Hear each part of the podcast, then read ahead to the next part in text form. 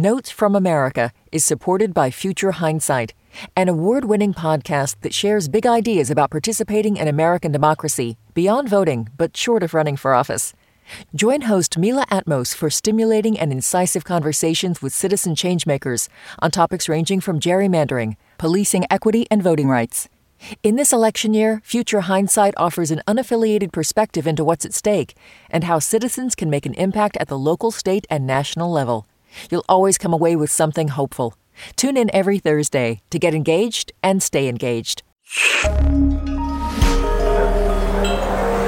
Listener supported. WNYC Studios.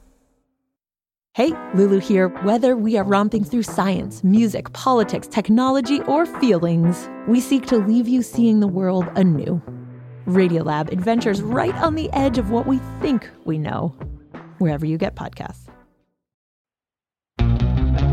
I talked to my doctor a long time ago and said, look, can we agree that BMI is bullshit? And she said yes. The number one gold star, like badge of honor, is going into a clothing store that has clothes you could never fit before and putting on a 2X and having it fit. You know, when you gain the weight, you get older, things get harder.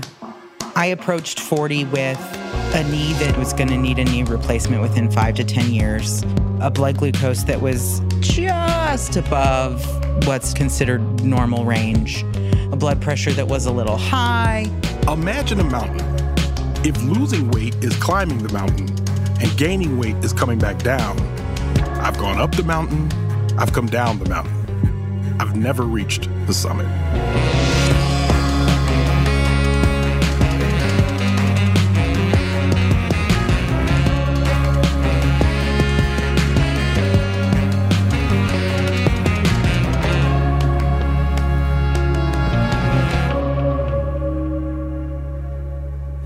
It's Notes from America. I'm Kai Wright. Welcome to the show and welcome to 2024. The voices you just heard are from episodes of the podcast Weight for It, hosted by Ronald Young Jr. That's weight as in body weight. It's a show that, quote, unpacks the nuanced thoughts of fat folks and folks who think about their weight all the time. So, you know, that means it's a show for most of us, particularly at this time of year. We'll hear from Ronald later this hour, but we're going to begin our conversation this week with a physician because any conversation about body weight these days unavoidably means talking about Ozempic. The drug became a social media buzzword last year as high profile celebrities began turning to the medication for its fast results in their efforts to lose weight. But it was initially approved by the FDA to treat type 2 diabetes way back in 2017. It wasn't until this past year that the medication, which is made by the Danish healthcare company Novo Nordisk, became a sort of catch all phrase. It's now synonymous with a new class of drugs. They include Wegovy, which is also from Novo Nordisk, as well as Mounjaro and Zepbound, both from the pharmaceutical company Eli Lilly. So the, the newfound popularity of these drugs as tools for weight loss has caused demand to skyrocket to the point where there have now been supply shortages. So, on the one hand, this all sounds like the makings of yet another body shaming craze. But here's the thing roughly 42% of people in the United States have obesity. That number goes up when we're talking specifically about Black and Hispanic people. And illnesses associated with obesity, such as heart disease and diabetes, they have long been among the leading causes of death in this country. So these drugs are potentially game changing for our collective health. Some in the medical community even believe their efficacy could eliminate obesity altogether. To begin pulling all of this apart, we have invited Dr. Fatima Cody Stanford to take our questions. Dr. Stanford is an obesity medicine physician and scientist, an associate professor of medicine and pediatrics at Massachusetts General Hospital, and just one of the preeminent scholars in this field. And Dr. Stanford, welcome to Notes from America. Thanks for so much for joining us. Thanks so much for having me. It's a delight to be here with you this evening. And listeners, we want to hear from you all hour. We can take your questions about the prescription weight loss drugs themselves. But also, I'm wondering if and how all the talk about these drugs has caused you to think differently about your own body or your health. Okay, Dr. Stanford, first let us level set a bit. 2013, the American Medical Association recognized obesity as a disease. You have specified further that obesity is a disease of the brain. Can you just break mm-hmm. that idea down for us? Absolutely. And actually, you know, Kai, I was actually the doctor that went to speak to the AMA right before that pivotal vote that the AMA acknowledged obesity as a disease. So let's let's break this down. Why is a disease? Um, so when we think about weight and weight regulation, it actually happens in the brain, and a lot of people don't know that to be the case. So there is a portion of our brain, all in the hypothalamus. You don't have to necessarily look this up, but I would welcome you to do so if you'd like. But in the hypothalamus, there is a part of our brain, what we call the anorexigenic. And when we hear anorexigenic, we have a part of our brain that tells us not to eat a lot.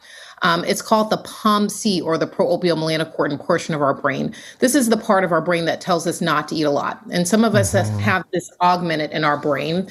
And if, for those of us that have that augment in our brain, we just don't have a really strong desire to eat a lot. Okay. Mm. So that's that's one part of our brain, the mm-hmm. anorexigenic mm-hmm. or the POMC portion of our brain.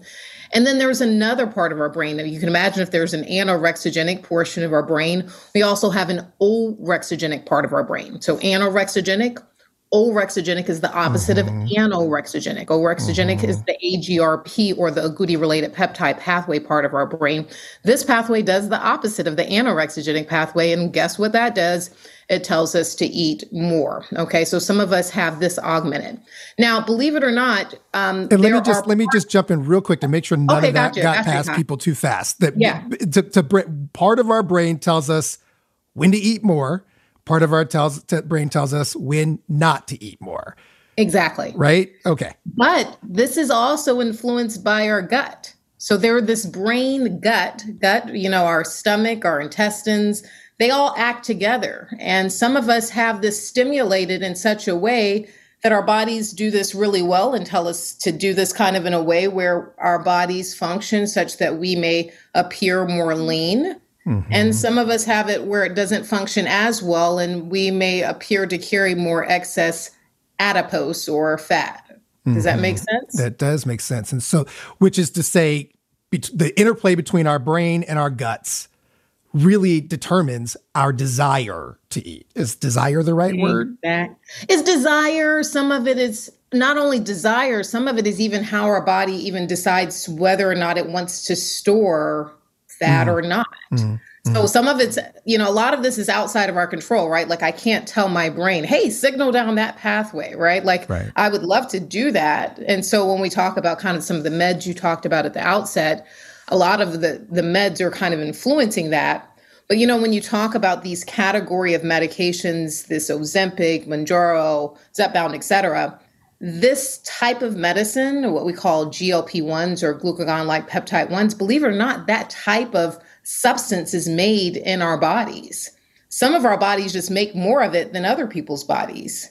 And so when we're administering this to a person, some of we're giving those people that may not have as much of it as baseline more mm-hmm. of it so that their bodies can function more like those of us that may have more of it at baseline. Does that so make that's, sense? Yeah, so that's the 101 of these drugs is that if you if your body, if the interaction between your brain and your stomach doesn't and your gut cues you to eat more um, or to store fat differently, this right. enzyme is what gets in the way of that um, or helps it could be it that. could be one of there there's a lot one more to the story i mean we could spend like hours talking about it but we, but we this, will not do that because we because yeah. we can't all take this, that in this but. might be more this might be one of those things and so for some people when they go on these medications they're like oh my goodness is this what other people feel mm-hmm. i never knew what this was like because right, I never right. felt that, whatever that is. And so that may be what some people feel, but they never knew what that was like mm. because they never had that sensation, whatever that might have been, for example. Going back to the idea of obesity being a disease in the first place, mm-hmm. why is that framework important? You said you were one of the, amongst people who went to the AMA and said, hey, let's think about it this way. Why was that an important framework? Well, you know, when we think about other chronic disease processes, let's think about some key ones that we think about, particularly as you, you know, kind of at the outset, you brought up this differentiation between Black and Brown communities, ones mm-hmm. like I belong to, ones like you belong to. Mm-hmm. Um, we think about this disproportionate impact of disease processes like type 2 diabetes or high blood pressure um, on these communities. Well, at the outset, we have to recognize that the one that actually has the largest impact on these communities is obesity. And obesity happens to be a precursor to these diseases like type 2 diabetes or like heart disease or like high blood mm-hmm. pressure. And with it being a precursor to these disease processes, often we're treating the cause and not the disease that caused those diseases at mm-hmm. the beginning. And so what we're doing is we're like, oh, let's go and treat all of the downstream impacts without treating the precursor or the origin story for for lack of a mm-hmm. better way of saying it. And so as an obesity medicine physician, what I really get my true joy out of doing when I'm working with either my pediatric or my adult or older adult patients is when I treat the disease that is their obesity. Guess what I get to do, Kai? I get to begin deleting all of those downstream diagnoses that we just talked uh-huh. about. Uh-huh. I might get to delete that type 2 diabetes or their high blood pressure or their sleep apnea or their fatty liver disease. All of these things that if we had just treated their obesity to begin with, we could have begun deleting those much mm. sooner. And so by recognizing obesity as the precursor to the 230 plus diseases that obesity does cause, then we begin to recognize that as the precursor to those disease processes and then actually begin treating the root cause of the issue. Why, why was that a big idea in the first place? I mean, I, I mean, it. I guess on the back end of it, it seems like okay, yeah, that's that's self evident. um, but why why do you think that hasn't been a self evident idea in medicine prior to? Well, I think that you know, I think that when we think about obesity, um, it it's unfortunate that unlike other disease processes, it's a disease that you wear, and it, because it's a disease that you wear, with it comes significant stigma and bias that we don't have that we have with other diseases.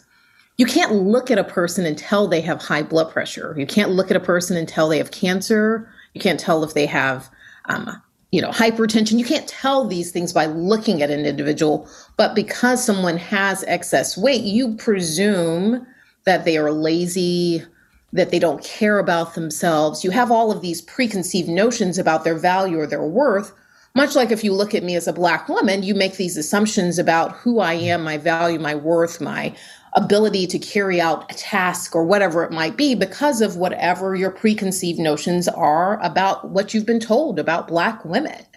Um, and so, with these notions that we bring to the table about persons that carry excess weight, I then have to make sure that you understand that this is a disease process that's in the body that's governed by genetics, development, environment, behavior, the interplay of these things that happens to be expressed externally to get people to understand that our bias towards those mm-hmm. that carry excess weight governs how we care or don't care for those individuals. And I would say don't care is probably really the key thing. We're going to need to take a break. Dr. Fatima Cody Stanford is an obesity medicine physician, and she is talking to us about Ozempic and the new uh, weight loss drugs. We're going to continue this conversation after break, and we're going to start taking your calls. I'm Kai Wright. This is Notes from America. Stay with us.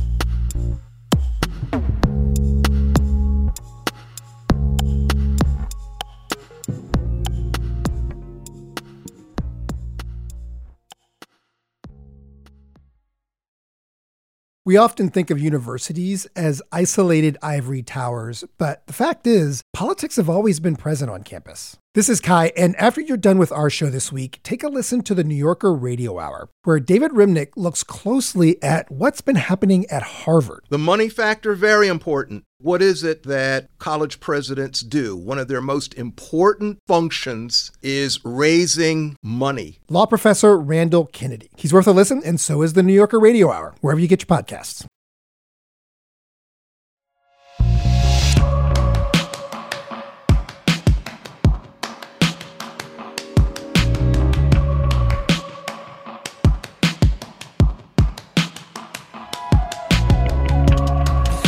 It's Notes from America. I'm Kai Wright. And shout out to our new listeners in Los Angeles and North Carolina this week. We are so excited to have LAist and WUNC join our community, and we can't wait to have your voices in the conversation.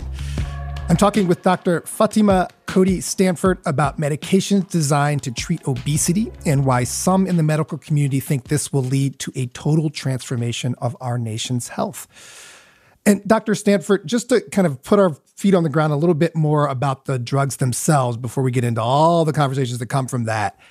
Okay. For these, as a doctor, at what point would you prescribe them to someone? I'm assuming that you wouldn't turn to a weight loss medication as a first option, but what, give us sort of the brief overview of like, yeah. if you're somebody who's thinking about this, what is the point a doctor might say, this is for you?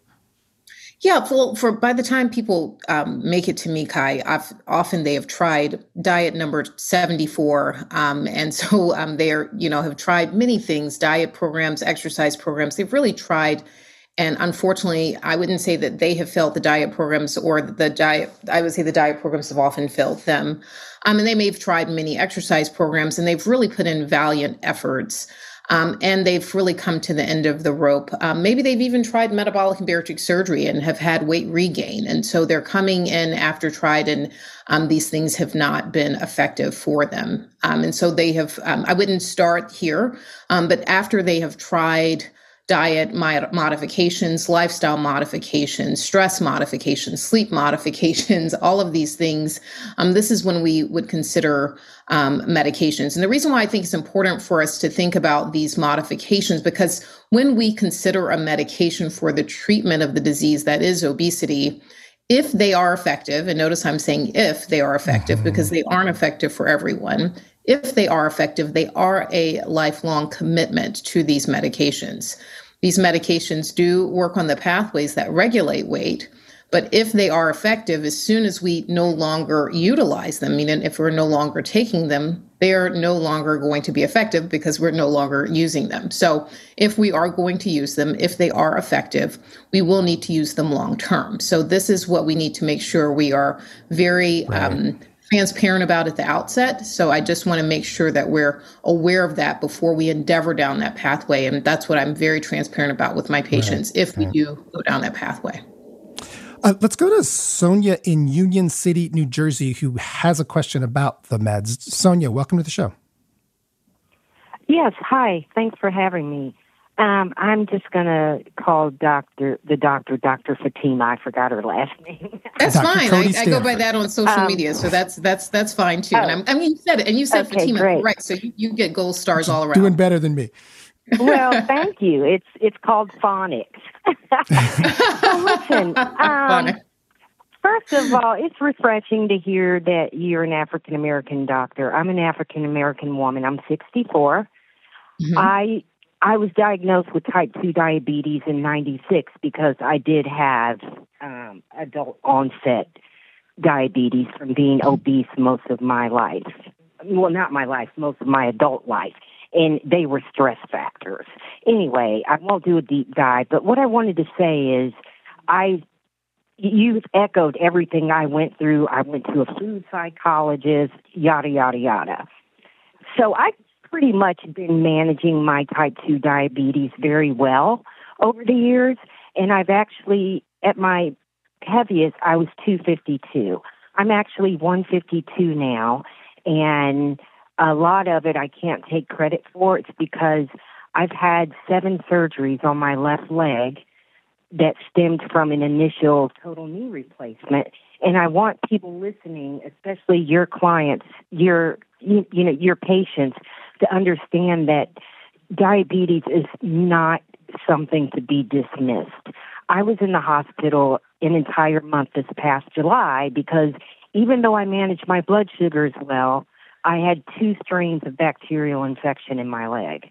And even though I'm 152, it still happened. But my point of the call is I empathize with people that have weight struggles because I'm one of those people, but I've overcome it. But my issue now is my doctor has prescribed Ozempic for me since I got out of the hospital in July. I have not been able to to get my prescriptions filled on a regular basis because of the high demand. Mm. And I'm not calling to complain, but yeah.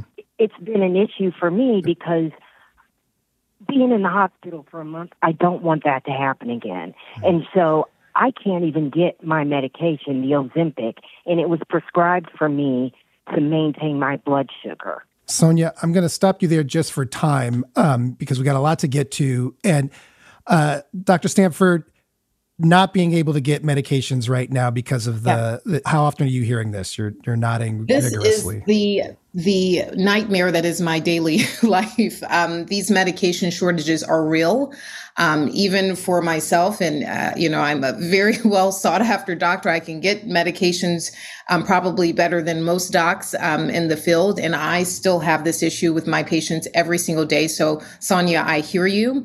Um, what I would recommend, however, is that um, Eli Lilly's drugs have now um, come on the market. Um, Mounjaro and Zepbound. Mounjaro is the trade name for the medication for patients with type 2 diabetes slightly better availability than Ozempic. Um, so that medication, which is a dual agonist, a combination of a GLP-1 and a GIP, you may have better likelihood of getting it. It is a US based company. Um, so just a little bit better availability with that being um, the case. Not saying it's great availability. No, I notice I'm saying slightly better availability. So you might um, want to talk with your doctor about seeing if that's available somewhere in your um, area. This is a major issue the supply chain issue has been a major issue, and this started in 2021. Um, it, it, worsened in 2022, and um, I'm hoping that in 2024, where we are yeah. now, that we'll start to see this improve. I do agree that this is a major issue. One thing that may help some of the supply chain issues is that the generic medication, which is Victoza, the daily injection, um, will become um, become generic this year, meaning it will become an agent that is available more broadly, more wide scale, because it will become come off patent this year. And so I think right. that will help improve some of the supply chain issues. Um, and so look out for that, Sonia, when that becomes available. It's not yet available. We just are on January 7th, so we're still early in the year. But um, be on the lookout for that to help with some of the supply chain issues. In the meantime, look for Mounjaro potentially for helping with some of the supply chain issues. And I apologize um, on behalf of the supply chain, which is the bane of my existence with my patients also. So, so more drugs to come. You got to look beyond Ozempic um, might be helpful. I want to pivot a little bit and bring in our second guest um, eh, to talk about uh, the broader conversation here around body and weight. I want to bring in Ronald Young Jr. He's the host of the podcast Weight for It, in which he unpacks, and I quote, the nuanced thoughts of fat folks. He talks about his own journey with weight, weight loss, and acceptance with candor and grace and humor. And I'm so happy, Ronald, that you could join us today. Welcome to the show. Thanks for having me, Kai. It's good to be here.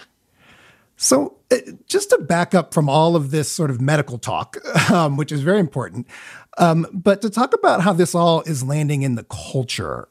In December, Oprah Winfrey publicly announced that she is using weight loss medication uh, without stating a specific name. And in an interview with People magazine, she said, quote, the fact that there's a medically approved prescription for managing weight and staying healthier in my lifetime feels like relief like redemption, like a gift. Oprah was certainly not the first celebrity to talk about using these drugs, but she is arguably the most influential. And Ronald, I, you know, there's so much to talk about with someone like Oprah and bodies, but eh, what, if anything, to you does it mean for this person, this arguably one of the most powerful Black women in America, specifically to share this news at this moment? Man, Kai, I, I, I just, I, I, mean, it's tough. It's tough to hear, honestly, because, mm. I mean, even from the the first half of this conversation to now, I think what I'm grappling with is kind of this idea of obesity as a disease, which I understand how it's like technically fit in there, and I understand the ways in which we're talking about health and wanting people to be healthy but I, I, can't help but feel a sense of some sort of danger or harm towards fat folks when we're equating health so closely to being thin uh, in this very specific way. It just feels like in this instance, the mm-hmm. way that mm-hmm. we're talking about what health is and what that means uh, to be healthy is is so closely attached to not being fat that it, especially in this moment when we're talking about GLP 1 drugs, it feels tough for fat people to be able to walk down the street. And I've had friends tell me this without now someone questioning whether they care about their health enough to take a GLP 1 drug. And to have somebody like Oprah come along and say, Well, I'm working on my health, so I'm taking GLP 1 drugs. It to me, it just feels like the type of ammunition for a battle that I never asked mm. to be a part of. Mm, mm. So how how would you reframe it when people um, begin talking about these drugs? Um, uh, and we and I think we want to get into the whole push and pull around health and weight and all of that. But how would you reframe it when people begin talking about these drugs? Um, eh, how how how do you invite people to think about it? I mean, I think for me, when I when I have a conversation with my doctor, I have a conversation with my doctor about the actual problems that I'm having doc, I have high blood pressure. Uh, and then my doctor says, well, let's talk about like what you're doing. Are you walking? Are you, how much water are you drinking? What types of things are you eating? All of those questions, right? Like, I feel like I've been in conversations with doctors where it's been like, well, obviously you have high blood pressure, you are fat. I am also black, and my dad, who is much smaller than I am, would not be classified overweight at all. He also has high blood pressure. And I've had people even acknowledge the fact that black men typically have high high blood pressure, whether they're fat or not. So I think one, we need to start looking at the actual health problems and say, what can we do to fix this? Now, I know we're talking about something being upstream, which is the obesity being the cause of these other factors, but I think it's it's one thing to talk about this scientifically and medically and listen mm. to the actual facts that are being said in front of me and then think about how this is like actually received by people out there who just hear these fat folks need to be on GLP-1 drugs in order to actually get control of their health. So to be honest, Kai, I don't even think I gave you a satisfactory answer because I don't know how to reframe it. I just know that there's a danger of always equating health to thinness uh, and I think we have to start moving away from that. Mm, mm. I want to talk about some of the things that you get to in your podcast, but I but yeah, but just so that we can sort of get on the same page in this conversation, Dr. Stanford. Um, what do you hear when you when when you hear Ronald saying that um, the idea of naming obesity as the disease, which is the uh, to your mind an important medical development, he hears it as um, well, I don't want to put words in his mouth. He's just explained how he hears it. Um, how, how, do you how do you think about that as a doctor? Well, I think a lot of it has to do with a lack of knowledge about the disease process, a lack of understanding of of how the brain regulates weight, how the brain is interacting with the rest of the body, and a lack of understanding of even these medications and how they actually impact all cause mortality. What we know about GLP 1s, right, they've been around for 19 years, is that what we can see from studies, I'm a physician scientist, right? I publish studies on on medications, on surgeries, et cetera, is from data from around the world. We know that these medications reduce major adverse coronary events. We know they do reduce the risk for heart attacks. They reduce the risk for strokes. They reduce the, the risk for death from any cause. We know they reduce the risk for heart failure admissions. We know they reduce the risk of kidney disease. So, if we know they reduce the risk of these issues, and if we know they reduce the risk in populations at large, then I'm not looking at these as necessarily deleterious to someone's health when I have meta analyses that support the scientific facts that are. Let me let me stop I'm you there. Looking at the scientific data to support my information, and also looking at what I see in patient after patient, having treated over ten thousand patients with GLP ones in my career. So but that's let, what I'm me, using. Because we're getting short on time for this segment, I just want to yeah. stop you there because I, I don't want all the sort of medicine of it to go past people. Yeah. And and I and I and I wonder how do we have a conversation um, in our society where we are able to do both and where we're able to both deal with the um, very real consequences of um, diseases like diabetes and heart disease. Uh, I am somebody who has buried a lot of people in my family. Um, mm-hmm. uh, from early deaths associated with those diseases um, that for them was associated with di- with with obesity. How do we have a conversation about that without also having a conversation that further uh, creates shame and uh, uh, and tells people they have to look a certain way? Um, well, the thing is, is that one thing I never said, and I think that this is where we we get into the issue is I never said anything about thinness. I never said anything about the number on the scale. I think that people equate obesity to the number on the scale because that's unfortunately how doctors approach them regarding this. I never have ever, and you can ask any patient that I've ever treated for the disease of obesity, have given them a target number that they need to get to, mm-hmm. a target BMI.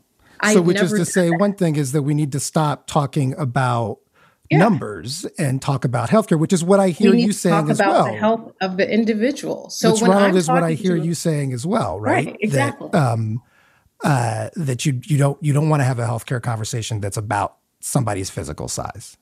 Exactly. I talk about the health. And actually, my patients that have been with me, usually an average of 10 years, when they then, after even being with me for 10 years, say, Hey, doc, well, what number am I supposed to get to? And I look at them and I say, Wait a minute, we've been together for a decade or 12 years or 15 years. Have I ever given you an actual number? And they say, Well, no. I said, Well, why are we going to do that now? I said, So, how's your blood pressure? Oh, it's great, doc. How is your blood sugar? Oh, it's looking good. How are those liver function tests looking? Oh, it's fabulous. How's that hemoglobin A1C looking? Oh, it's great. So, are you healthy? Yes. So, is that number important? No. All right. I think we're doing so, good. And I think if we can have that conversation, then we are, we can get on the same page together. So we're going to have to take a break, but I, I, when I come back, I want to come back to you, Ronald, because I have a lot of stuff I want to talk to you about uh, that you talk about in your podcast in terms of how these questions show up in our culture and have showed up in your life um, as we can see, it is it it gets complicated really fast um, when we try to to do too much at once. Um, so I'm talking with Dr. Fatima Cody Stanford, an obesity physician at Massachusetts General Hospital, and when we come back, we're going to hear a lot more from Ronald Young Jr., who's, who is host of the podcast Weight for It. And we want to get to your calls if you have questions about the drugs, but also if you want to chime in on what Ronald is bringing to the table about how all of this, these conversations about health and obesity quickly and dangerously slip into a conversation that uh, that shames people for their size. I'm Kai Wright. Stay with us.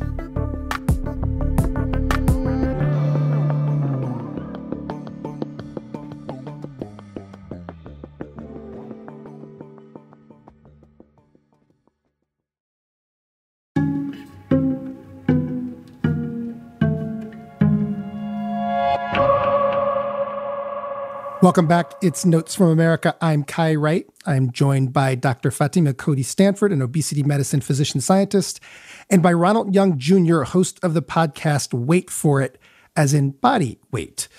We're talking about new medications that treat obesity and that could very well be a stepping stone to eliminating obesity, eliminating the disease altogether. But also, we need to talk about how this conversation around obesity goes off the rails and contributes to shame and stigma around people's body size.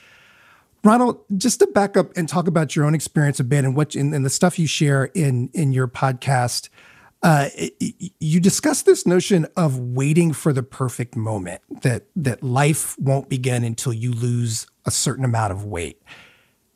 Tell me about that idea and, and how that's shaped your experience it feels like generally a lot when we talk about the ways in which uh, we live life, a lot of what is covered is looking and being a certain way. Uh, and a lot of that has to do with what we look like, how attractive we are, and in some cases, how small we are. And it seems like with a lot of the messaging that we get in movies, music, television, uh, what have you, it's this idea that once everything falls into direct alignment, that everything that you want will begin to happen for you. So you get the right ed- education, you get the right job, and if you look a certain way, it's much easier for you to find that alignment um, than it is for others. And in a lot of ways, I feel like regardless of whether we explicitly state that or not, um, it feels like the message that especially a lot of fat folk get, fat folks get, is that your life doesn't start until you hit a certain size or until you look a certain way.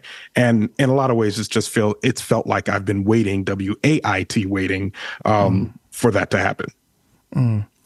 And for you, what has been the process for unwaiting? I guess.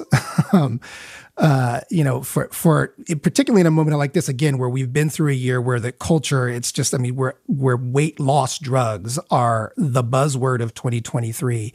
Um, what what has been the process for drowning that out? I mean, you really can't. You know what I mean? Like, there's no there there's no way to really force it out of your mind uh, because it's it's always there. You know, I can't really I don't think I've ever like turned on the television, watched anything without having some sort of thought about my body uh, come up as a part of the conversation. And when I say that, I mean as in a part of the conversation or as part of the thoughts that I'm thinking in my head. Like you can't watch a movie, or there was a uh, the young man from The Bear uh, is he just did a photo shoot, I believe, for Calvin Klein, and it's been all over Instagram. I'm forgetting, I'm blanking on his name. I'm sorry, but uh, yesterday during the week on Instagram, everyone was going crazy on his pic for his pictures, and I remember looking and being like, "Man, that dude is ripped," and that was the the one thing that I get is looking at this dude who's like terribly in shape and saying, "I couldn't take those pictures and not be like laughed at," and it makes me automatically turn back towards society and say like what do we actually value um, is it just aesthetics um, but I think that's why I kind of get sensitive when we start talking about health, because then the idea then says, like, I just want you to be healthy. And healthy just always feels like this kind of, you know, this kind of catch-all phrase that mm. doesn't actually mean what people uh, think it means. So mm. it's there. There really is no getting away from it, Kai. Mm. mm. I, one of the things that's striking in your podcast is, is you talk a lot about love and, and relationships and the ups and downs of dating. And I am very this is a, such a gendered conversation in general you know um, and and and i'm so accustomed to um, you know as a gay man hearing uh, people in my community talk about our bodies I'm accustomed to about a conversation about relationships with women in their bodies. I don't think we hear as much from men, um, uh, from cisgendered men, talking vulnerably about how they feel about their bodies. And I just put that to you: is that do you agree with that? I agree. We don't we don't hear about it much at all. Uh, and and honestly, I don't see myself reflected in society as you know as much in a very in a very specific way you know you you see fat black men being funny or uh in some cases being strong you know what i mean but what you don't see them nearly as much is uh being sex symbols in a way that's not meant to be kind of like a punchline to a joke. Uh, so it it just felt like something that I I thought was worth talking about mostly from my perspective, but I don't feel like my perspective is the default perspective for fat folks generally, because I think all of us can draw from each other's stories and experiences when it comes to like culturally trying to live life in, especially in American society. Let's go to Lydia in Chicago. Lydia, welcome to the show. Hi. Um, I guess my question was like, what is the perspective of treating eating disorders in a world where these types of drugs are starting mm-hmm. to become increasingly increasingly more uh, popular like as someone who is bulimic but not obese um, but has family members who have been going on um, ozempic and things and have lost like i don't know 20 30 pounds but you are still you know bulimic and don't qualify because you're not that heavy yet. So, like, do you gain 15 pounds so you can lose 40, or do hmm. you try to do it the right way and be healthy, so to speak? But then, you know, your family members who were initially a lot more unhealthy than you take this drug and, you know, somehow are perceived to be magically healthier, even though, like the doctor mentioned, it's not equating to health per se. Mm-hmm. So, I want to put this to, to both of you. Um, and so, first, just on the question of these drugs and people with eating disorders, um, Dr. Stanford, what is the top line that you, you want people to understand about them?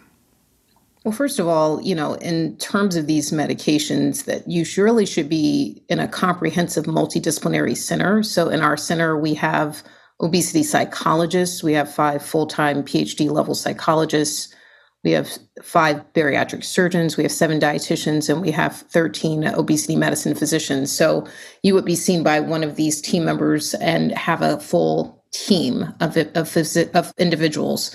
So if we don't feel as though you're appropriate for medications, then you might not be appropriate. And so, Lydia, to answer your question, it sounds like several of these persons in your family might not be appropriate for these medications.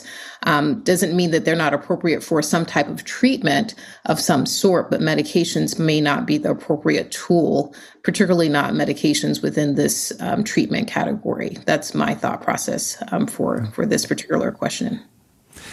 And Ronald, just in general, with I, I, don't know how much they come up on your podcast, but in your conversations about eating disorders, can, how, how, do you process, um, or just I guess how would you react to what Lydia is saying in terms of um, the conversation about obesity and disease and how it connects to the conversation about eating disorders? I mean, I don't think we talk enough about, uh, uh, and, and I think it's probably because again we're looking at fat folks, and when we think about eating disorders, our our thought of what an eating disorder is is automatically typically linked to anorexia or to binge eating disorder disorder. It's always like kind of the extremes and a lot of that has to do with like us evaluating person on what they look like and uh, it's unfortunate because i feel like because we are kind of uh, framing it around what we see and what kind of the stereotypes are around eating disorders people that actually have them that have gone through it all of that that have sought treatment come out the other end i feel like they're probably having the toughest fight right now fighting all the stereotypes that come with eating disorders than it does actual the actual treatment of eating disorders. So i, I don't know. I I wish I had like a, a better answer. I still think it's something societally that we kind of have to examine ourselves and saying like what what does any of this mean? What does it mean for a person to be very, very thin? What does it mean for a person to be very, very fat? And what are we actually grappling with when we think that a person should be one or the other? Let's go to Laurel in Minneapolis. Laurel, welcome to the show. Hi, thanks for taking my call. I'm a medical student at the University of Minnesota, um, and there's a lot of us coming up in the medical field who feel differently about thinking of weight as a disease from scientific reasons, but also from ethical reasons. Earlier, Kai, I heard you say something about eliminating eliminating obesity, and then you caught yourself and you said eliminating obesity as a disease. And I think that points to a lot of the ethical concerns that a lot of us have about the way that we think about weight as a disease, because it really feels to people like we're trying to eliminate fat people in general mm. when we talk about obesity as if it is a disease instead of just one of many spectrums that people exist on. And so I think a lot of us are really pushing to start to stop pathologizing weight and really just trying to start thinking of it as something that affects people's health like any other form of oppression might. Thank you for that, Laurel. And Dr. Stanford, we talked about this a little bit already, but I just want to, setting aside, I want to ask you as a physician who who is working in this space, setting aside the science questions of it, if that's possible. I, I realize that maybe that's ridiculous, but um, in how it's discussed, is this a language issue? Is this a, you know, how um, you as a physician can talk to people about disease mm-hmm. um, without implying that people's body size is the problem. Yeah, so I, I don't think that we're doing that. So I have patients that are 350 pounds that are that have obesity, but their size isn't the problem. They're they still have the disease, but they are healthy still at their size. So I'm going to talk about my one of my absolute um, most, I guess, transformative patients that I've ever had in my career. And that's my train conductor patient, the patient that really transformed my career when I first came to Boston. And when I first came to Boston, I lived on the North Shore of Boston and used to have to take the commuter rail into downtown Boston. This gentleman was a gentleman that had significant size. I'll tell you what his size is when we get to that point. Um, but this was indeed a patient that I wanted to have.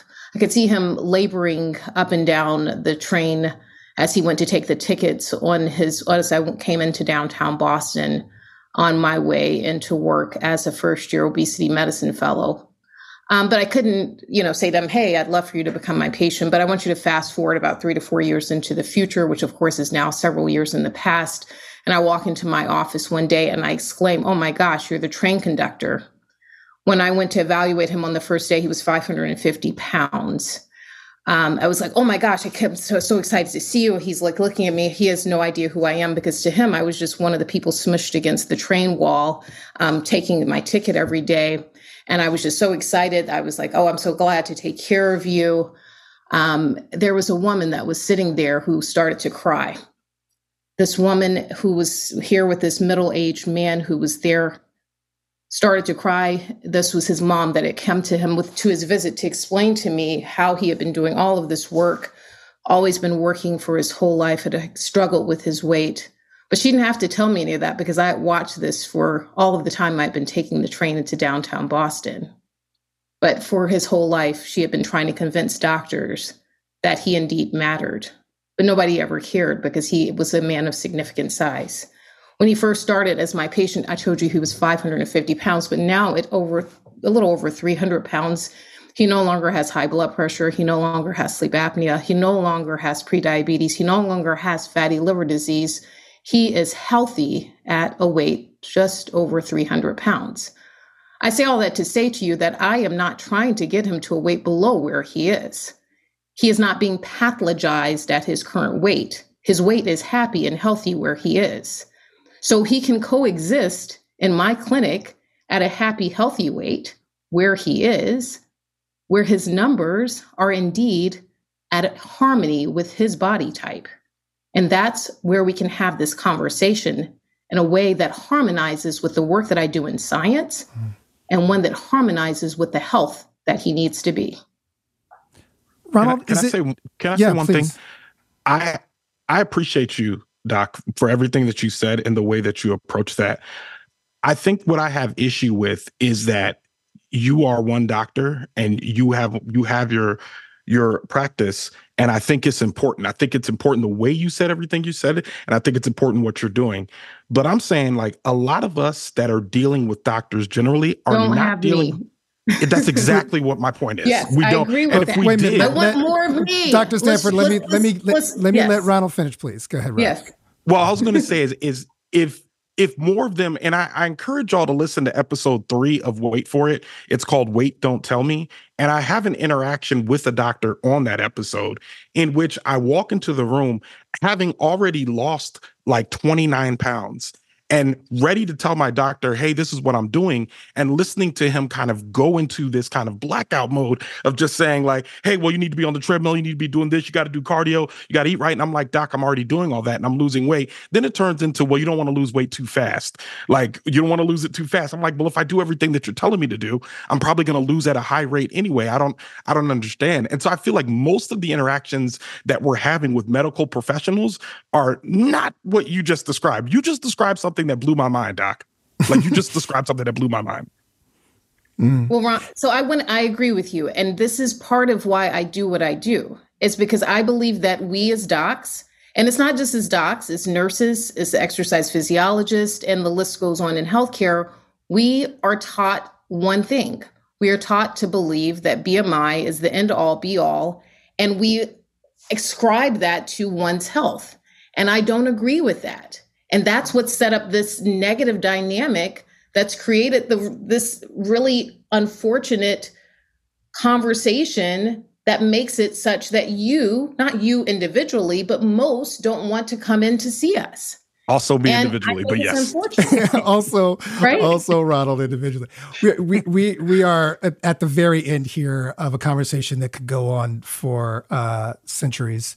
Uh, 30 seconds each. Ronald, where do you want to leave people um, uh, in in this moment as they think about all the, the cultural conversation around Ozempic? I mean, I think my biggest fear, and and I think Doc can speak to this, is that a conversation that has been for the longest time people looking me earnestly in the eyes and say i'm just concerned about your weight are now going to look at me when i don't want to take a glp-1 drug and say don't you care about your weight mm-hmm. and i feel like I really want us to be in a place where we're battling even further upstream and starting to have conversations about food regulation and what actually is going in and what's addictive and what's not, and all of the ways in which uh, there's other paths to obesity beyond just uh, what's going on in our brains. And I think the GLP 1 drugs are addressing one thing, what else can we address to actually, if this is a disease that we need to get get down, which I have my own qualms about calling it a disease, but I understand. And I know that was over 30 seconds. I'm sorry. It's okay. We are going to have to leave it there, though. Ronald Young Jr. is host of the podcast. Weight for it. Dr. Fatima Cody Stanford, and I'm going to get your name right on one of these chances. Dr. Cody Stanford is an obesity medicine physician and an associate professor of medicine and pediatrics at Massachusetts General Hospital. Thanks to you both. Thanks to everybody who called in. You can keep talking to us. Just go to notesfromamerica.org. Look for the button to record a voice note right there. This week's show was produced by Suzanne Gaber and Felice Leon. Music by Jared Paul. Matthew Miranda was our live engineer. We are a production of WNYC Studios. I'm Kai Wright. Thanks for spending time with us.